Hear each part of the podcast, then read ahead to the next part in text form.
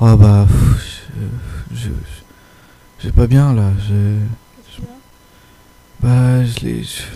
C'est dur à dire en fait. euh, bah voilà, il y a, y a plus de au chocolat quoi.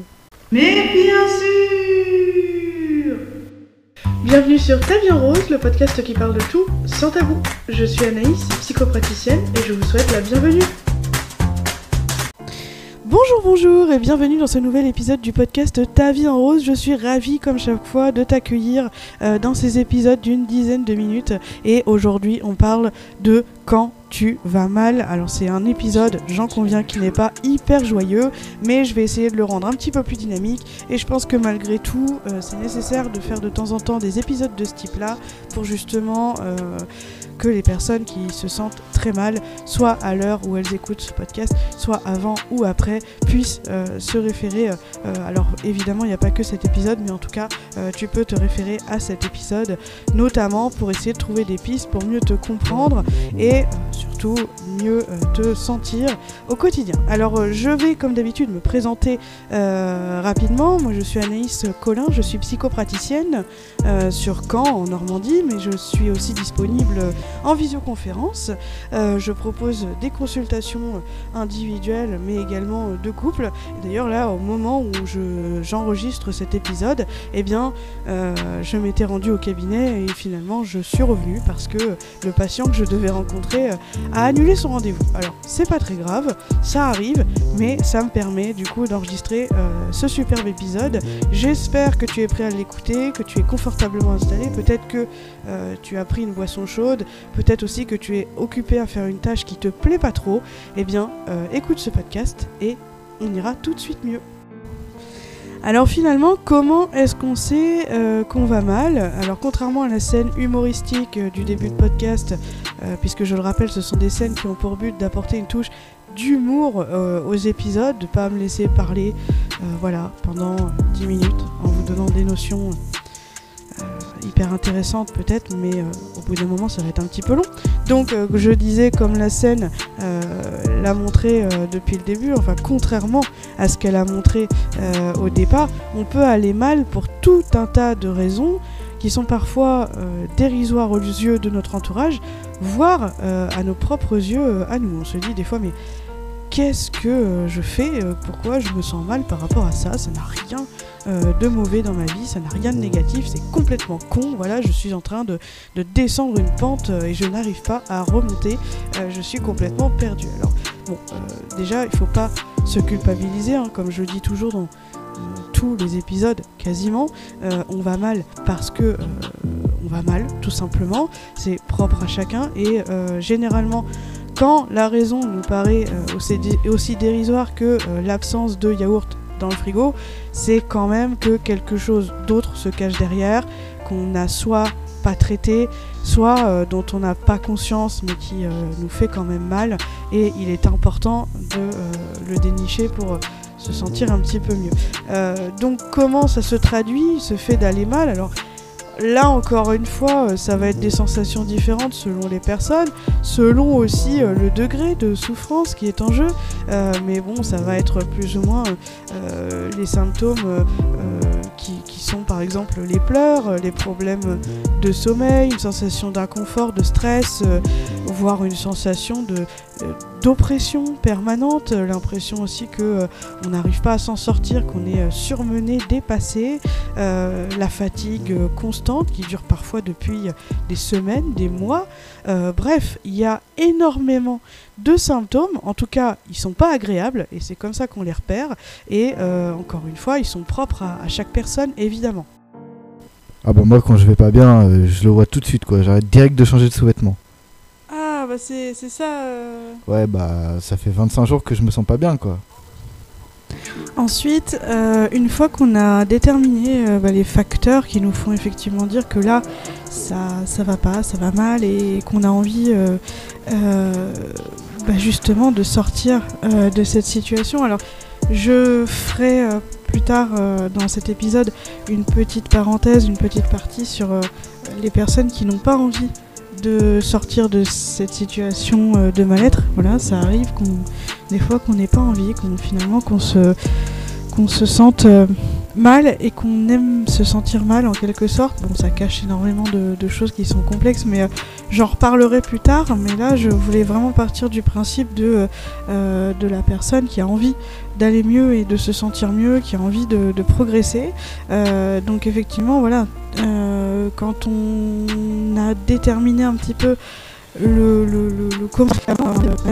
alors je pense que dans un premier temps ça peut être bien de de verbaliser un petit peu chez soi. Alors, soit euh, voilà, en verbalisant effectivement, comme je viens de le dire, euh, à voix haute.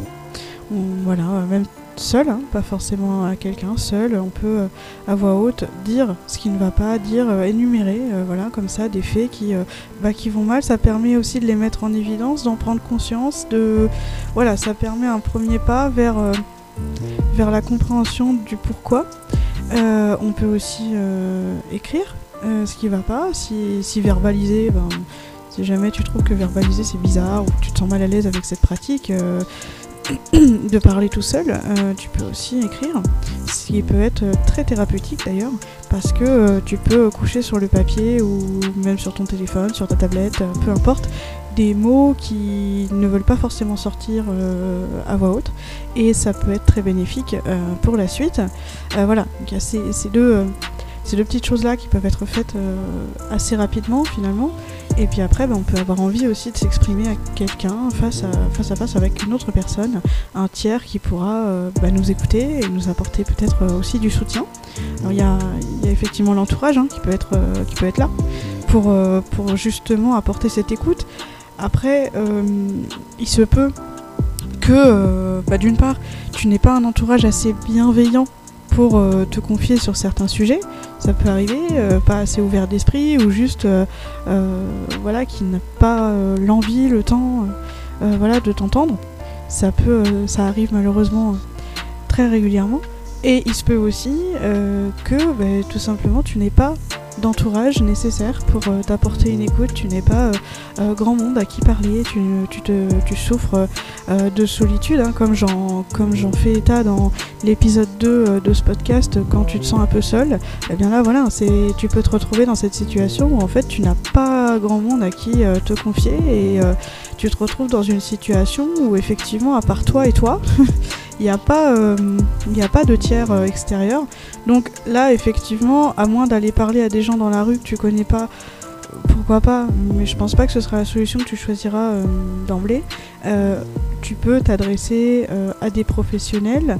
Moi, je conseille toujours de parler à son généraliste en premier lieu si tu as la chance d'avoir un généraliste qui est à l'écoute, parce que ça, c'est encore une donnée euh, pas forcément euh, présente à tous les coups. Mais en tout cas, si ton généraliste est à l'écoute et si euh, il est digne de confiance, tu peux effectivement te confier à lui ou à elle d'ailleurs.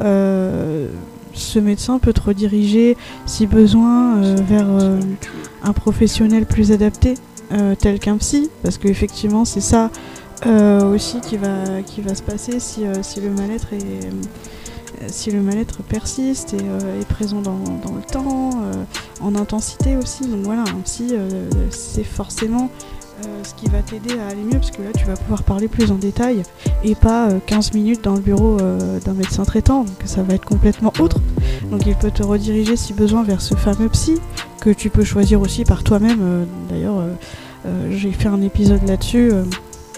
quand tu choisis ton psy. Donc tu peux euh, d'ailleurs écouter cet épisode qui te donne des tuyaux pour choisir efficacement un professionnel euh, euh, qui va pouvoir te recevoir.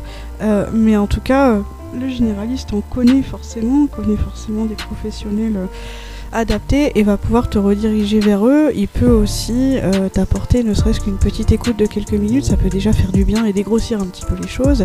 Et puis te prescrire euh, peut-être aussi un traitement si, euh, si besoin en cas vraiment de troubles du sommeil, en cas de, voilà, de troubles dépressifs, etc. Le traitement peut aider.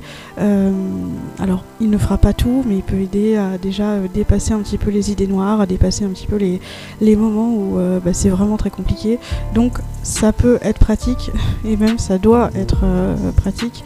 Donc euh, vraiment la solution du généraliste et ensuite euh, du psy peut être vraiment explorée.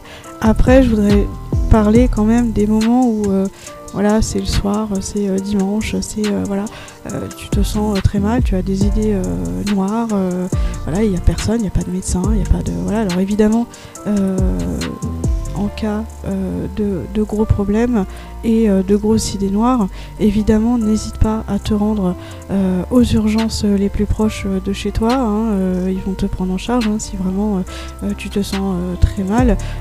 n'hésite pas non plus si tu es dans le cas où c'est un proche à toi qui souffre et, voilà, et que tu veux l'aider à l'emmener aux urgences s'il le souhaite parce qu'encore une fois c'est tout est relatif mais les urgences peuvent accueillir sans souci.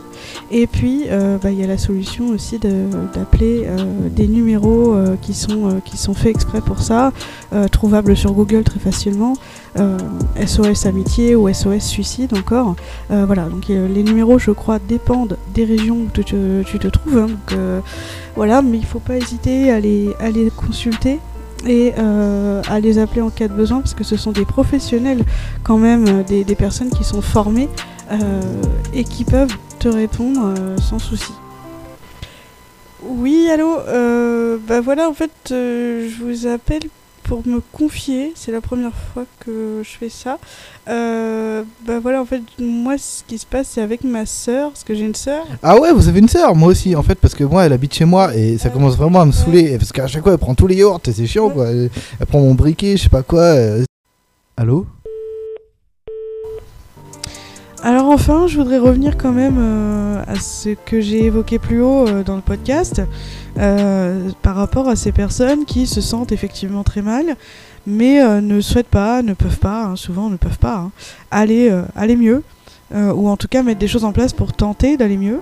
Il y a des personnes qui effectivement sont dans une telle situation de mal-être que soit l'envie d'aller mieux n'est même pas présente, soit elle est présente mais ne sont pas en possession totale de leurs moyens, ils ne sont pas euh, en position de, prendre ne serait-ce qu'un rendez-vous ou euh, de parler, ne serait-ce que de parler euh, de leur mal-être. Alors évidemment, je fais un petit rappel ici, un peu comme tout à l'heure, de, ce qu'on peut faire quand une personne euh, se sent vraiment mal. Mais alors euh, vraiment, c'est-à-dire que soit euh, des accès de violence, des hallucinations auditives, visuelles, tactiles, une envie de se faire du mal à soi-même, voire de faire du mal à d'autres personnes, malheureusement.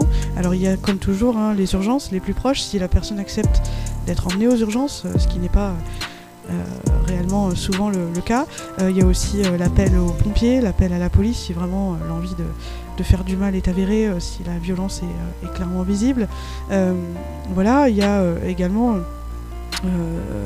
le dialogue, le dialogue, mais parfois le dialogue n'est plus possible.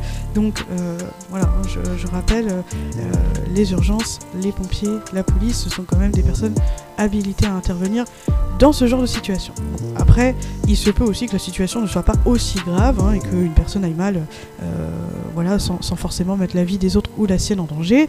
Dans ce cas-là, euh, c'est juste quelqu'un euh, qu'il faut qu'il faut aider, voilà. Mais je voudrais vraiment faire cette cette petite partie là de, de l'épisode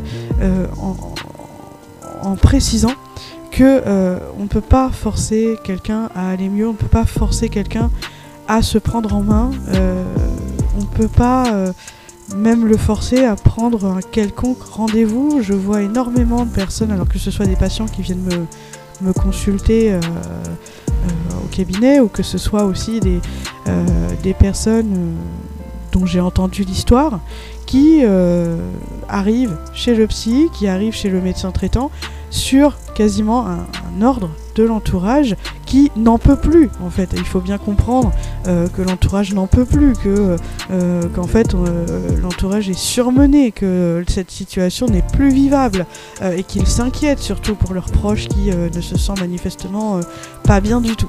Mais simplement, je pense que tant que quelqu'un n'a pas décidé de son propre chef, de voilà, d'aller mieux, de parler, d'exprimer, de mettre des choses en place, euh, de faire des exercices, euh, voilà, d'aller en séance, ne serait-ce que ça, d'aller en séance psychologique, tant que quelqu'un ne l'a pas décidé soi-même, je ne pense pas qu'il soit possible d'arriver à un mieux-être, je pense pas, ou alors il serait de courte durée, malheureusement, et c'est souvent le cas par exemple en cas d'addiction. hein, euh, la personne a envie de faire plaisir à son entourage, a envie de... Même la volonté en elle-même d'aller mieux. hein. Euh, Certains disent que c'est une question de volonté. Je ne connais pas de phrase qui soit plus culpabilisante et plus fausse que celle-ci. Mais en tout cas, euh, je ne pense pas qu'il soit possible, tant qu'il n'y a pas ce fameux déclic, cette fameuse envie, euh, vraiment de ne- ne pas forcément aller mieux, mais en tout cas comprendre pourquoi on va mal et mettre euh, de réelles choses en place pour, euh, pour évoluer. Euh, ce n'est même plus une envie consciente, ce n'est même plus un, ce n'est même plus un dialogue qui va amener tout ça. C'est vraiment en la personne. Chacun est maître de sa propre vie, chacun est maître de ses propres choix. Et effectivement, je pense que tant que quelqu'un n'a pas lui-même décidé de passer la porte d'un cabinet de psychothérapie ou d'un hôpital ou autre organisme habilité, euh, je ne pense pas qu'il y ait grand-chose à faire à ce niveau-là. J'en profite quand même pour euh, souhaiter bon courage euh, à tous ceux qui sont l'entourage de ces personnes, hein, parce que être aidant ou être témoin de, de ce mal-être, c'est très difficile. Alors, on va pas dire que c'est plus difficile que la personne elle-même, on va pas dire que c'est tout aussi difficile. Il n'y a, a pas de grade de, de la difficulté. Difficulté, je ne sais pas si ça se dit, mais en tout cas, euh, il faut du courage pour accompagner ces personnes qui malheureusement n'ont pas euh, encore atteint ce fameux déclic et euh, les aidants peuvent aussi participer à des groupes de parole ou consulter elles-mêmes un thérapeute, ce qui, peut être d'une grande aide. Mais en tout cas, même en tant que thérapeute, même en tant que psy, on ne peut pas forcer quelqu'un à aller mieux. C'est évident. Écoute-moi bien, si t'es venu en séance avec moi, c'est pas pour te tourner les autres pieds. Donc dès demain, tu vas quitter ta femme, tu vas arrêter de fumer des clopes et tu vas te remettre au sport. 80 euros. Voilà, on arrive déjà à la fin de cet épisode de podcast. J'espère que tu l'as apprécié, qu'il a pu t'aider ou en tout cas euh, te renseigner. J'espère euh, que tu pourras le partager autour de toi, surtout aux personnes qui vont mal ou qui ont été très mal. J'espère aussi euh, que tu auras envie de me laisser un commentaire sur la plateforme où tu m'écoutes ou peut-être même me rejoindre sur mon site internet tavienrose.com ou encore sur mes réseaux sociaux Facebook ou Instagram sous le nom de Ta vie en rose également. euh, peut-être même euh, auras-tu envie euh, de prendre rendez-vous en ligne directement sur mon site internet pour faire ce premier pas vers le mieux-être qui évidemment est à la portée de tous. J'espère que tu vas passer une très bonne suite de journée, que ta journée sera remplie de plaisirs simples, même si cette période n'est pas forcément facile pour toi. Et en attendant, tâche de bien te marrer.